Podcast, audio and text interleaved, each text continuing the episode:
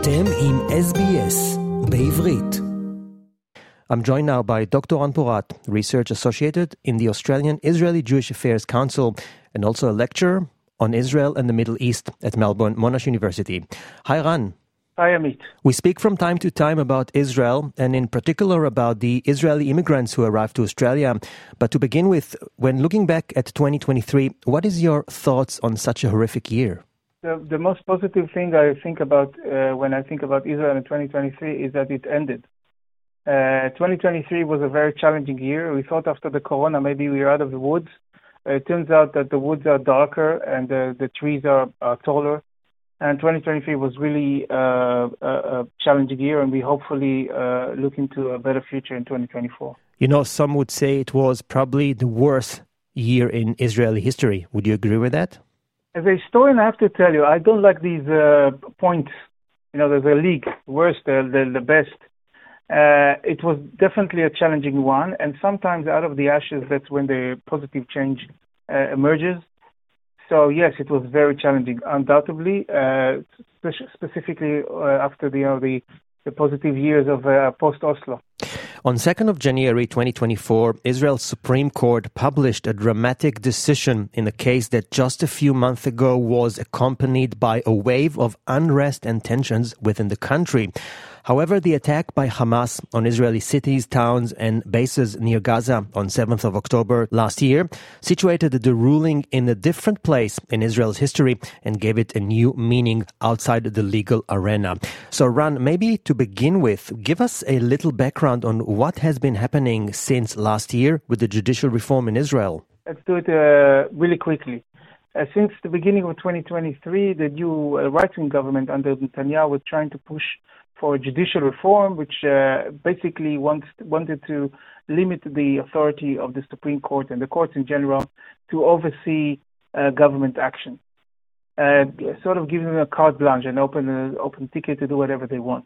Uh, the, the, the main pillar of that, uh, one of the main pillars of that reform was a law passed in the, in the parliament, the Knesset, in July 2023 that reduced, limited almost annulled uh, the reasonableness uh, clause, which is a, a, a kind of legal uh, justification the Supreme Court can use in order to oversee or disqualify a, government action, saying this action is unreasonable.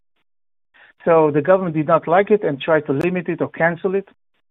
And what happened immediately after there was there were petitions to the Supreme Court to make a decision. There was a dramatic hearing, and uh, the result of that hearing, the ruling, was published on, on July, sorry, on January second, and uh, it can be divided into two two parts.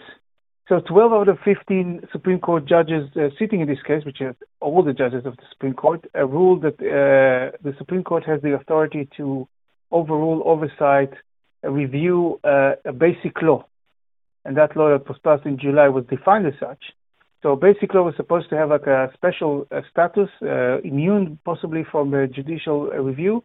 In this case, the Supreme Court said no, there is no such. Uh, we can still oversee uh, or, and check if uh, if such a law is correct or is not is constitutional, etc. Mm-hmm. The second part of the ruling was eight out of the 15 judges said specific law that was passed in July to, to limit us use our, our use of reasonableness clause is uh, invalid. So it's cancelled. It's disqualified. They struck down the law.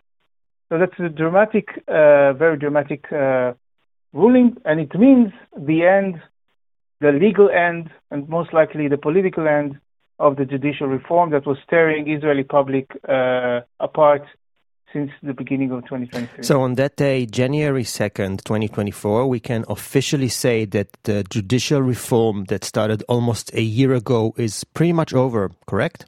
It, it backfired. That the attempt by uh, the Ju- Justice Minister uh, Yariv Levin actually backfired uh, spectacularly because instead of limiting the power of the Supreme Court, the Supreme Court came on top and extended uh, their authority to uh, oversee government action, not only based on the Reasonableness Act, but also look into the uh, to basic laws, which were uh, allegedly uh, protected from that sort of scrutiny.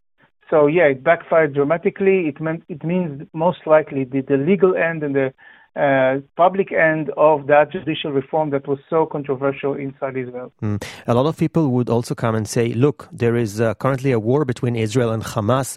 There are many other reasons to delay or postpone uh, judicial reform, but um, really, do you think that the timing was correct? Is it a coincidence, or did the current war had an impact on this decision? I don't think the October 7 influenced the decision. I do think that uh, said before even uh, way, way, before October 7 that they object that she objects uh, uh, that that law that was passed in July, but October 7 dramatically changed the meaning of it. Not only did it put an end to the judicial review, it also enhanced the status of the Supreme Court as a justifiable, as a strong uh, bastion of human rights and civil rights in Israel, and uh, that kind of system provides Israel with a shield against, let's say, international courts trying to uh, prosecute uh, former IDF soldiers or commanders uh, because uh, uh, the the belief that the Israeli security, sorry, Israeli uh, judicial system is strong and independent gives it more merit, more power to pr- to protect these soldiers if they go abroad and are facing some sort of uh, judicial problem. Israel saw many weekly demonstrations, lots of people who came to the streets with the rallies, and not only in Israel but all around the world. Most of them were, of course, against the judicial reform. All of uh, that suddenly stopped after October 7th. Do you think we will see more rallies for the judicial reform, especially now after it's over? What I see is, uh, if you look at the demonstrations even before October 7th, they, they, were not even in numbers. So the, the, it's not that the camp that supported reform was small, but it was significantly smaller than the camp against uh, the reform. And moreover, all polls from Israel suggest, strongly suggest, that the reform has lost even the, the people that were in this undecided or even the, what we call the soft right. So there's uh, no support, uh, even if there are the demonstrations, the, the I don't know if this government will even be uh, in place in, in a year's time. So I think, uh, as I said, uh, publicly, politically, uh, the reform is as good as dead. It's, as we say, uh, dead in the water.